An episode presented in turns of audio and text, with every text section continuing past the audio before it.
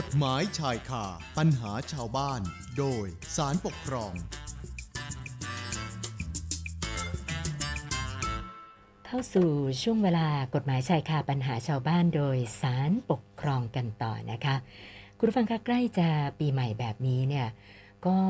เป็นบรรยากาศเป็นช่วงเวลาแห่งความสุขและการเฉลิมฉลองนะคะ แต่ว่าสำหรับใครบางคนเนี่ย บางทีเทศกาลนี้อาจจะกลายเป็นช่วงเวลาแห่งความสูญเสีย ถ้าหากว่าประมาทในการใช้รถใช้ถนน โดยเฉพาะเรื่องของการดื่มสุรา เมาแล้วขับนี่แหละค่ะนะก็เป็นหนึ่งในสาเหตุหลัก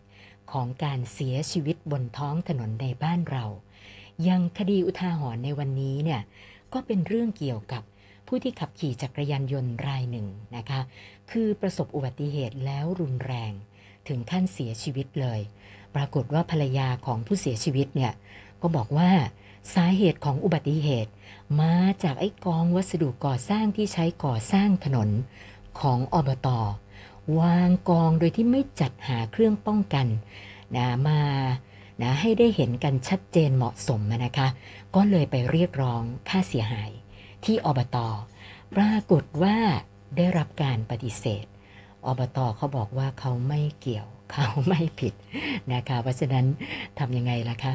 ก็ต้องไปพึ่งศาลปกครองกันละนะรายละเอียดของคดีที่ว่านี้จะเป็นยังไง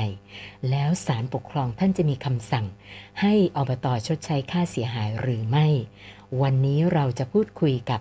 ดรอนันต์คงเครือพันธ์ ผู้อำนวยการกลุ่มศึกษากฎหมายมหาชน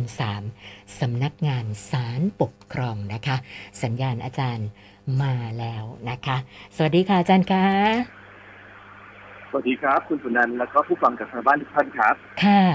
สำหรับคดีปกครองที่หยิบมาคุยกันในวันนี้เนี่ย คือเป็นเรื่องของอุบัติเหตุบนท้องถนนนะคะ ฟังดูแล้วเนี่ยเหมือนกับเป็นการละเลยต่อการปฏิบัติหน้าที่ของเจ้าหน้าที่รัฐ หรือว่าหน่วยงานรัฐนะคะนะอย่างนี้ยแสดงว่า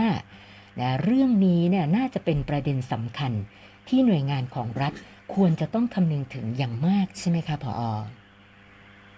ถูกต้องครับคุณสุนันท์ครับ คือผมขออนุญาตเรียนเบื้องต้นอย่างนี้ครับว่ารัฐเนี่ยมีหน้าที่ในการจัดทำบริการสาธารณะให้กับประชาชน อันนี้เราทราบดีนะฮะแล้วก็เมื่อหน่วยงานทางปกครองหรือเจ้าหน้าที่ของรัฐเนี่ยไม่ดำเนินการตามที่กฎหมายกำหนดให้ต้องปฏิบัติเนี่ย ซึ่งว่าง่ายๆคือไม่มีเหตุผลที่จะกล่าวอ้างอื่นได้จู่ๆก็ไม่ทำเหล่านี้เนี่ยไม่ว่าจะเป็นการกระทำโดยเจตนาหรือประมาทเลินเล่อก็ตามเนี่ยกรณีดังกล่าวย่อมเป็นการละเลยต่อหน้าที่ตามที่กฎหมายกำหนดให้ต้องปฏิบัติ พอเป็นอย่างนี้เนี่ยถ้าหากประชาชนที่ใดเนี่ยที่ได้รับความเดือดร้อนหรือว่าเสียหายเนี่ยก็สามารถที่จะนำคดีเนี่ยมาฟ้องต่อศาลได้ครับ ซึ่งศาลในที่นี้ก็คือศาลปกครองเราเองเพื่อขอให้ทางศาลปกครองสั่งให้เจ้าหน้าที่หรือว่าหน่วยงาน ดำเนินการตามอำนาจหน้าที่หรืออาจจะมากกว่านั้นก็คืออาจจะขอให้มีการสั่งให้ชดใช้ค่าเสียหายที่เกิดขึ้นได้นะครับค่ะซึ่งในกรณีวันนี้ที่เราเจอปัญหาเนี่ยก็คือเป็นกรณีอุบัติเหตุบนท้องถนนนะหากประชาชนเนี่ยเอ่อที่ประสบอุบัติเหตุเนี่ยเดือดร้อนเสียหาย แล้วก็พิสูจน์ได้ว่าอุบัติเหตุในครั้งนี้เนี่ยไม่ได้เกิดจากความประมาทเลินเล่อของตนนะครับแต่มาจากความบกพร่องเออในการปฏิบัติหน้าที่ของหน่วยงาน หรือว่าเจ้าหน้าที่ลักษณะดังกล่าวเนี่ยที่เสียหายก็สามารถนำข้อพิพาทที่เกิดขึ้นเนี่ยเข้าสู่การพิจารณาของศาลปกครองได้เช่นเดียวกันครับคุณสมานครับค่ะค่ะ แล้วคดีที่ผออยากจะนำมาเล่าให้ฟังในวันนี้เนี่ยรายละเอียดเป็นยังไงเหรอคะคดีนี้คือเอ่อเป็นเกิดขึ้นนะครับ โดยที่มีองค์การบริหารส่วนตำบลแห่งหนึ่งผมขออนุญาตเรียกย่อๆนะครับ ว่าอบต ที่เราคุ้นเคยนะครับค่ะเอ่อมีการทำสัญญาครับซื้อขายวัสดุก่อสร้างกับทางห้างหุ้นส่วนจำกัดแห่งหนึ่งเพื่อก่อสร้างถนนคอนกรีตเสริมไม้ไผ่นะครับค่ะซึ่งเอ่อห้างหุ้นส่วนจำกัดแห่งนี้เนี่ยผู้สัญญาก็ส่งมอบครับเอ่อทุกอย่างเป็นไปตามสัญญา โดยส่งมอบให้อบตปรากฏว่าสมาชิกสภาอบตรายหนึ่งเนี่ยก็เป็นผู้ชี้จุดในการวางกองหินแล้วก็ทรายที่ซื้อมาเนี่ยบนถนนครับในลักษณะที่มีการกีดขวางทางจราจรอยู่ แล้วก็มีการรอนะครับ เพื่อให้ทางคณะกรรมการตรวจรับพัสดุเนี่ย เพื่อเอ่อพิจารณาตรวจว่าถูกต้องเป็นไปตามสัญญาหรือเปล่า ต่อมาเนี่ยในวันเดียวกันเลยครับเอ่อในช่วงเวลาประมาณสองทุ่มฟ้าก็มืดแล้วนะฮะค่ะที่เกิดเหตุเนี่ยเอ่อได้เกิดเหตุลักษณะที่ถือว่าอุบัติเหตุที่ไม่คาดคิดเกิดขึ้นครับ คือมีชายรายหนึ่งเนี่ยขับขี่รถจักรยานยนต์ชนกองหินแล้วก็เอ่อทรายที่ทางห้างหุ้นส่วนเนี่ยส่งมอบเพื่อจะ ให้ก่อสร้างดังกล่าวเนี่ยจนได้รับบาดเจ็บสาหัสครับ แล้วก็เสียชีวิตในเวลาต่อมาเหตุการณ์นี้พอเกิดขึ้นทางชายรายนี้เสียชีวิตทางภรรยาของผู้เสียชีวิตก็เห็นว่าที่สามีเนี่ยมาประสบอุบัติเหตุดังกล่าวเนี่ยเกิดขึ้นจากการที่อออบตวางกองหินและทรายไว้บนพื้นถนนโดยไม่ได้มีมาตรการครับในการที่จะป้องกันอุบัติเหตุอย่างเพียงพอและเหมาะสม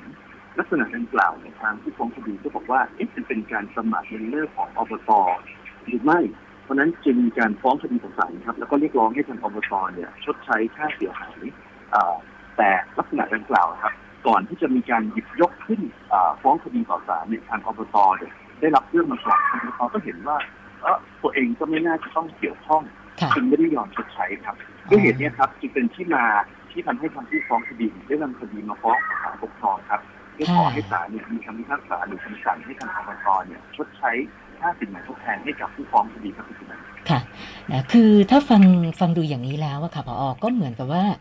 อ่าจริง ๆ อุบัติเหตุครั้งนี้ก็เกิดมาจากการกระทำของอบตนะเพราะเล่นเอาวัสดุไปวางเกะกะกีดขวางการจราจรนะคะ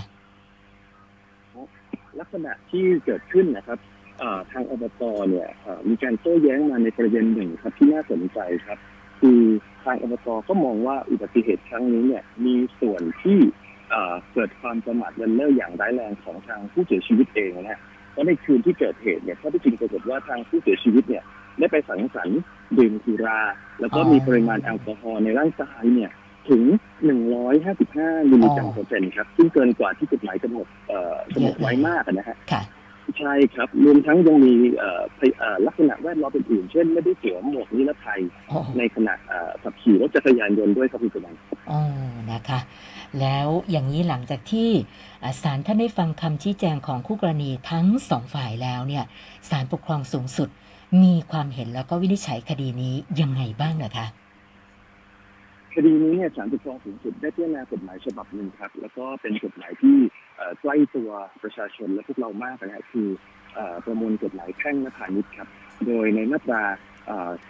420 นะฮะได้วางหลักเกี่ยวกับเรื่องของละเมิดไว้ครับว่าผู้ใดจงใจหรือประมาทเลินเล่อเนี่ยทำต่อบุคคลอื่นโดยผิดกฎหมายให้เขาเสียหาย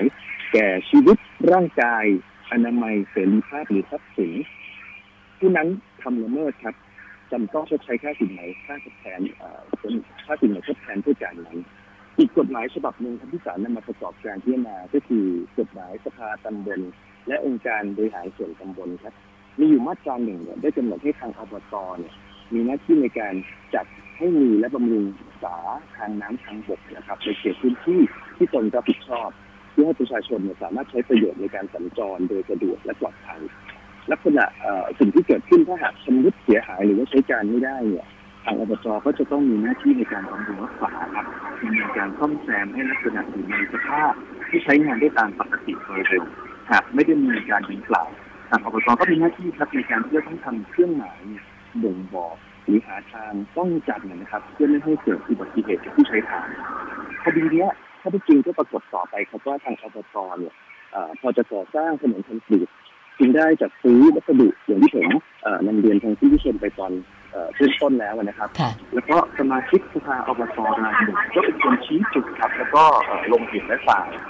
ลักษณะเนี้ยแม้อบตเนี่ยจะอ้างว่าได้นำกลวยจราจรมาวางไว้ด้านหน้านะครับแล้วก็ข้างหลังกองหินก็เป็นสัญลักษณ์แก่ผู้ใช้ทางแล้วเนี่ยค่ะแล้วก็มีการประกาศเสียงตามสายประชาสัมพันธ์ไปบ้างแล้วเนี่ย แต่ก็ไม่ปรากฏครับว่าทางอบตเนี่ยได้มีการใช้ป้ายแจ้งเตือนนะครับ ไปติดตั้งค่ะ ว่าไม่ได้ปรากฏครับ ว่ามีการติดตั้งสัญญาณไฟฉุกอืเฉิมนหรือลักษณะของการส่องสว่างตลอดเส้นทางนะฮะเมื่อสามีของทางผู้ฟ้องคดีเนี่ยเอ่อมาแล้วก็ประสบเหตุจนกระทั่งบาดเจ็บและเสียชีวิตในเวลาต่อมาเนี่ยจึงเห็นได้ว่าอุบัติเหตุเนี่ยส่วนหนึ่งมีสาเหตุมาจากการที่เอ่อทางผู้เสียชีวิตเนี่ยขับขี่มาแล้วก็มองไม่เห็นกองหินครับ แล้วก็เวลานั้นเป็นเวลากลางคืนนะครับคุณสุนันท์ค่ะทั้งนี้นะฮะ มีอีกประเด็นหนึงครับก็คือทางแม้อบตเนี่ยจะอ้างว่าได้ป้องกันโดยการนำกลวยจค่ะราจรมาวาง แล้วก็ได้ประกาศเอ่อเสียงตามสายให้ประชาสัมพันธ์แล้วก็ตามใช่ครับ แต่ทางอบตเนี่ยก็ยังไม่ได้ละเลยยังละเลยครับไม่ได้ติดป้ายแจ้งเตือนแล้วก็เอ่อลักษณะของการติดไฟอืฉุกเฉินมเพราะฉะนั้นแล้วเราเห็นได้อย่างชัดเจนครับว่าอ่าลักษณะนี้ยังไม่พอสมควรแก่เหตุแล้วก็ยังไม่เพียงพอแก่สถานการณ์กรณีดังกล่าวจึงถือได้ว่าทางอบตที่พิพาทเนี่ย ค่ะจะทำละเมิดซึ่งเกิดขึ้นจากการละเลยต่อหน้าที่ตามที่กฎหมายกำหนดให้ต้องปฏิบัติครับกรณีดังกล่าวจึงต้องรับผิดชดใช้ค่าสินไหมทดแทนให้กับทางผู้ฟ้องคดีในผลแห่งละเมิดที่เกิดขึ้นครับคุณผู้ชมค่ะ หลายท่านฟังมาถึงตรงนี้ก็อาจจะสงสัยว่าเอออบตต้องรับผิดชอบอะแน่นอน แต่จะต้องชดใช้ค่าเสียหายให้กับผู้ฟ้องคดี เต็มตามจำนวนที่ผู้ฟ้องเขาเรียกร้องมาหรือเปล่าคะผอเอ่อ การจะพิจารณาว่าใครจะชดใช้ค่าสินไหมทดแทนอย่างไรเนี่ยจะต้องพิจารณาทางพฤติกรรมด้วยครับคุณจุนันคือลักษณะข้อเท็จจริงอย่างที่ผมนำเรียนเนี่ยก็คือทางฝ่ายผู้เสียชีวิตเนี่ยก็ดื่มสุรานะครับ แล้วก็ยังไม่ได้สวมหมวกนิรภัยในขณะขี่ลักษณะนี้เป็นความประมาทเลินเล่อแล้วก็เป็นความผิดของทางผู้เสียชีวิตอยู่ด้วยส่วนหนึ่งนะฮะแล้วก็ในการพิจารณาอย่างที่ผมนำเรียนไปก่อนหน้านี้เกี่ยวข้องกับความผิด ของทางอบตก็มีอยู่แล้วส่วนหนึ่ง ลักษณะดังกล่าวเนี่ยศาลปกครองสูงสุดจึงได้กำหนดค่าเสียหายครับ ที่เป็นไปตามเอ่อประมวลกฎหมายแพ่งและธรรมวิธีมาตราหนึ่งเนี่ยโดยท่านมองว่าเอ่อการกำหนดค่าเสียหายที่แก่ผู้ฟ้องคดีจะต้องนำส่วนความประมาทที่เกิดขึ้นจากผู้ขับขี่ที่เสียชีวิตเนี่ยมาพิจารณาประกอบด้วยเอ่อซึ่งในลักษณะที่เกิดขึ้นเนี่ยศาลก็ได้กำหนดครับว่าสมควรให้ทางอบตเนี่ยชดใช้ค่าสินไหมทดแทนในอัตรา 50%ครับหรือว่าร้อยละ 50ของจำนวนค่าสินไหมที่เกิดขึ้นนะฮะค่ะซึ่งค่าสินไหมก็อาจจะมีหลายประการก็คือสำคัญ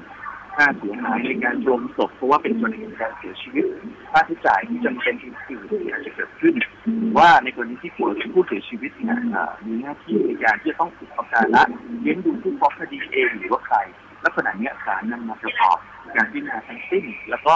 เอ่อมองว่าทางฝ่ายทั้งสองฝ่ายต้องรับผิดเอ่อร้อยละ ห้าสิบครับผมค่ะ ก็เรียกว่าคือทั้งผู้ฟ้องแล้วก็ผู้ถูกฟ้องก็ต้องคนละครึ่งอย่างนั้นใช่ไหมคะผอคำนี้นี่เป็นคำที่นิยมในปัจจุบันมากนะครับค่ะซึ่งซึ่งในเรื่องนี้ก็อาจจะอ่าไม่ใช่ประเด็นเดียวกัน แต่ก็เป็นในลักษณะเดียวกันครับ เพราะว่าถ้าฝ่ายใดมีส่วนในการกระทำความผิดอย่างไรนะฮะจนก่อให้เกิดความเสียหายเนี่ยก็จะต้องนำพฤติการมาประกอบการพิจารณา เพราะฉะนั้น ข้อสำคัญนะฮะในประเด็นนี้ฮะมีคำหนึ่งที่ผมอยากฝากให้ทางคุณสุนันท์แล้วก็ทางท่านผู้ฟังก็คือว่าความเสียหายที่เกิดขึ้นเนี่ยฝ่ายฝ่ายใดที่เป็นผู้ก่อยิ่งหย่อนกว่ากันเพียงใด ลักษณะนี้เป็นให้คำทางกฎหมายก็คือว่าทั้งสองฝ่ายเนี่ยมีมีส่วนในการกระทำความผิดมีส่วนในการทำให้เกิดความเสียหายด้วยเพียงใดเหล่านี้ศาลนำมาประกอบการพิจารณา แล้วก็สุดท้ายก็ไปจบกันที่การชดใช้ค่าเสียหายในลักษณะคนละครึ่งอย่างที่คุณนันว่าเลยครับค่ะค่ะสำหรับคดีที่ผออนำมาเล่าสู่กันฟังในวันนี้เนี่ยผออยากจะฝากอะไรปิดท้ายกันอีกสักหน่อยไหมคะเมื่อประเด็นเป็นเรื่องคนละครึ่งนะครับเพราะฉะนั้นแล้วถ้าสมมติว่าการดับปัญหาการทำให้ปัญหาเนี่ยไม่เกิดขึ้นเนี่ยผมเชื่อว่าฝ่ายรัฐฝ่ายเดียวก็อาจจะจัดการไม่ครบ ฝ่ายประชาชนฝ่ายเอกชนฝ่ายคนที่เกี่ยวข้องหรือว่าประชาชนอย่างเราเราเนี่ยน่าจะต้องนำความระหนักความระแวดระวังครับเพื่อที่จะทำให้ความเสียหายแบบนี้ไม่เกิดขึ้นเพราะฉะนั้นถ้าสองฝ่าย คนละครึ่งเหมือนกันในการที่จะดูแลความปลอดภัยที่เกิดขึ้นเชื่อว่าปัญหาเนี้ยจะไม่เกิดขึ้น ซึ่งลักษณะของรายละเอียดคดีทั้งหมดนะครับถ้าหากท่านผู้ท่านผู้ฟังเนี่ยอยากจะดูเพิ่มเติมเนี่ยท่านสามารถดูได้ในเอ่อคำพิพากษาศาลปกครองสูงสุดที่ ออ่าง87ทับ2561นะคุณสุนันท์ครับ ค่ะค่ะ วันนี้ต้องขอบคุณดรอนันต์คงเครือพันธ์ผู้อำนวยการกลุ่มศึกษากฎหมายมหาชน 3 สำนักงานศาลปกครองนะคะ ที่หยิบเอาคดีที่น่าสนใจมาเล่ารายละเอียดนะให้มุมในเรื่องของกฎหมายที่เป็นประโยชน์กับเรานะคะ ขอบพระคุณมากค่ะพอขอบคุณครับ สวัสดีค่ะ กฎหมายชายคาปัญหาชาวบ้าน โดยสารปกครอง